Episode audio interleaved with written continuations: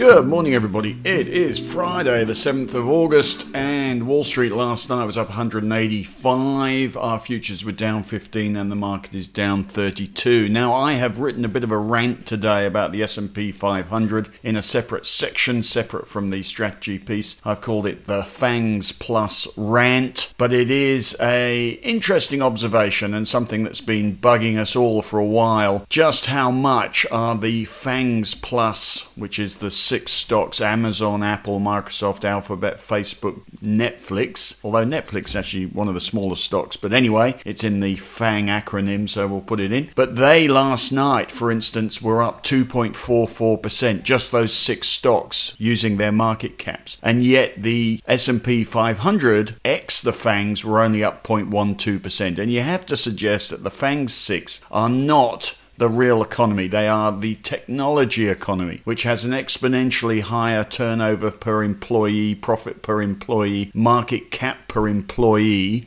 and don't represent the real physical economy, which has 31.2 million people claiming unemployment benefit in the US and just saw GDP fall 32.9%. So the argument is maybe we should pull this FANG 6 out of the S&P 500 index and look at the S&P 500 without them in it, and that'll give us a better idea idea of what our market should be doing day in, day out. For instance, in the last two weeks, the FANG 6 are up 11.6%, but the S&P 500 excluding them is only up 2.2%. But which number do you look at? Well, I suggest maybe we should look at the uh, S&P 500 excluding the FANGs. And on that day where Amazon and Apple had their results, the FANGs plus 6 index went up 4.09% and the S&P 500 excluding them was down 0.07%, but the index looked like it was up and our market had the futures up. So it's just a, an observation that maybe we should strip those out. I have created an index of FANG stocks X, sorry, the S&P 500 X the FANG stocks. I know there is already an S&P X technology index, but if you go and have a look what components are in there. It includes things like Amazon and Alphabet, so it's not a pure FANG 6 exclusion. It's a, a rather non representative index. So I've created our own. We will look or be able to look where it's relevant or on the days it's relevant, whether the fangs have lifted or dumped the US market and what the underlying market's doing. So, a few charts in there uh, showing you just how important the fangs have been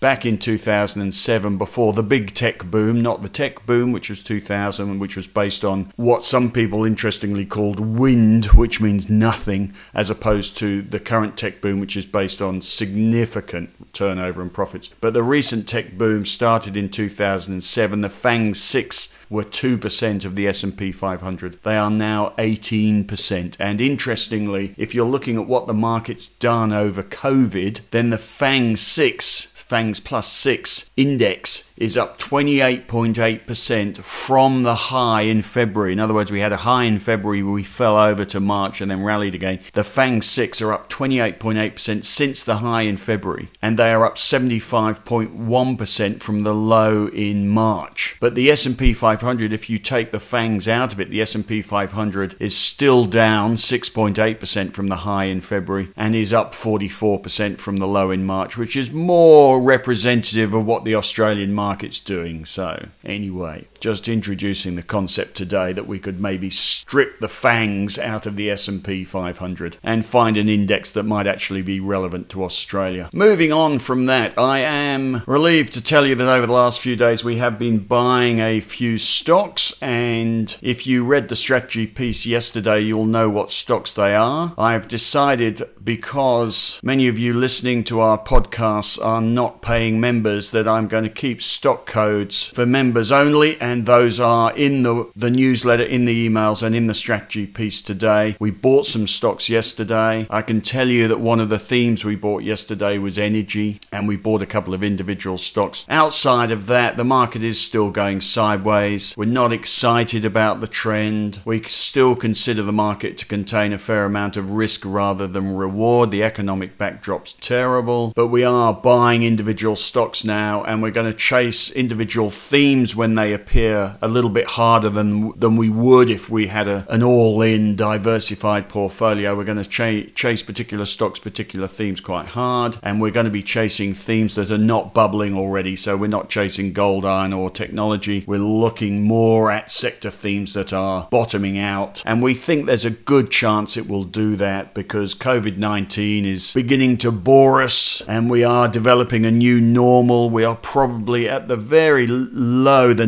of sentiment towards COVID in Australia with these Victorian lockdowns. And I think you have to assume that containment has already proven itself as a way to get on top of the virus and that Victoria will get on top of the virus. I see the number of case numbers, which has been in Victoria seeing a drop and a pop and a drop and a pop, had a drop yesterday and didn't pop today 451 cases. So, assuming we're going to get on top of this COVID second wave in Australia, there are some sectors which are seeing the worst moment, the worst sentiment right now. And it's just interesting to watch. Although the numbers aren't great on these stocks, we've had two days now of the travel sector bouncing. Flight Centre's up 5% today, Webjet's up, Qantas is up, corporate travel's up 5%. There's some signs of life in the recovery sectors, and that does fit with the idea that we have seen the worst, or I'm right in the middle of the worst moment of COVID in Australia, a country that is taking it far more seriously than the rest of the world. Meanwhile, US case numbers are dropping, US deaths are dropping. We might get a coronavirus relief deal tonight, although the reluctance of both parties to sign that sort of takes the excitement out of that deal. So the basic message is that we don't really like the market. We think the market's going to continue sideways to down until it doesn't, but there is a chance that some of these recovery sectors are going to come off their lows as we as we come to terms with this boring new normal of handling the virus day in day out. And yes, the US market is flying along, but as I say, a lot of it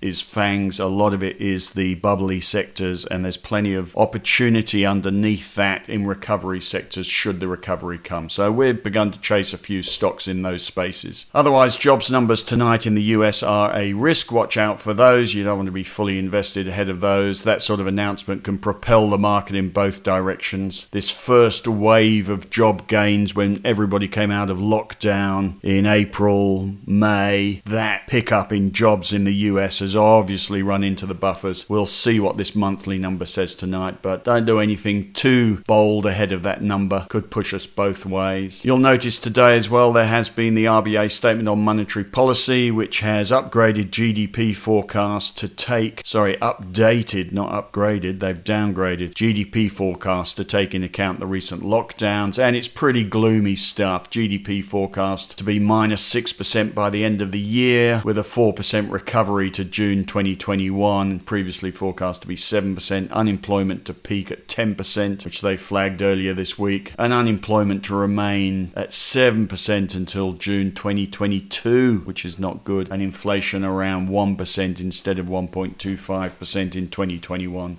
And that's all assuming Victorian lockdown succeeds and that borders don't reopen, international borders that is, until mid 2021. Otherwise, I've got a few stock comments in the strategy piece. I'm very happy to be getting back to talking about stocks rather than the market and defending our all out cash call as I say, we're just going to try and make some money now with the market backdrop we've been given, which we assume is going to be neutral. Now, we've been looking at the Australian dollar thinking it might top out on the back of the recent Australian GDP downgrade for a moment there it did, but it's back up again. It's higher than it was a week ago. But keep an eye on that. It's had a strong run. If it does top out, some of our international stocks, particularly stocks like CSL, might suddenly start to perform. So watch the Aussie dollar for the moment. For the moment, it's not topping out. I've got a stock box and chart of CSL in the newsletter today. Otherwise, we're going to be results watching. So, ResMed yesterday, you'll see a bit of a write up on that in the newsletter today. Broker response this morning in the research is somewhat mixed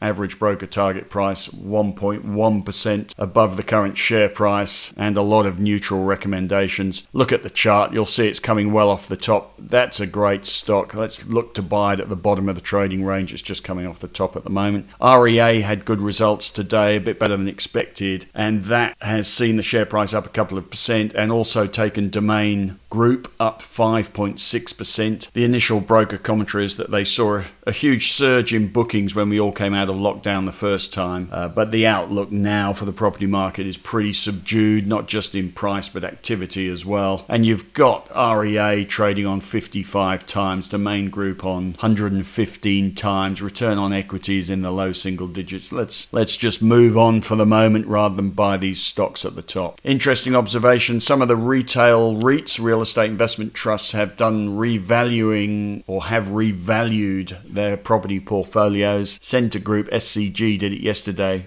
downgraded by 10%. The yields on these stocks are mildly interesting 5.6%, 6.4% on Scentre Group and Vicinity Centres. No franking, but that's clearly better than a term deposit. And these are fairly low volatility, low risk stocks. They go sideways, but at the moment they're heavily oversold. Brokers have target prices 25% and 23% above the current share price. The, the charts are still heading down. Sentiment towards retail is pretty horrible but again, this is a recovery sector should we get some sort of improvement in COVID sentiment, which will come if case numbers in Victoria can only just peak out, which hopefully they will. Anyway, glad to be talking about stocks again rather than just the market. It's going to be a very interesting three weeks ahead with a lot of results. We'll be looking for opportunities in stocks that have results and de risk themselves. Much happier to be buying a stock that pops after results, knowing it's de risked itself for three to six months, than we are trying to guess results and risking a drop rather than a pop. This results season is one of the most dangerous on record. It's going to distill the winners, losers, and survivors, and we're happy to watch from a distance and get involved as the winners drop out. That's about it from me. Do look for the weekly sector charts section in our newsletter today. Have a read of the FANGS Plus 6 index section I've written today. We'll be out with a weekend email tomorrow. Henry's got his On the Couch podcast, and I am talking to the CEO of an up and coming nickel stock that is up 50% in a week.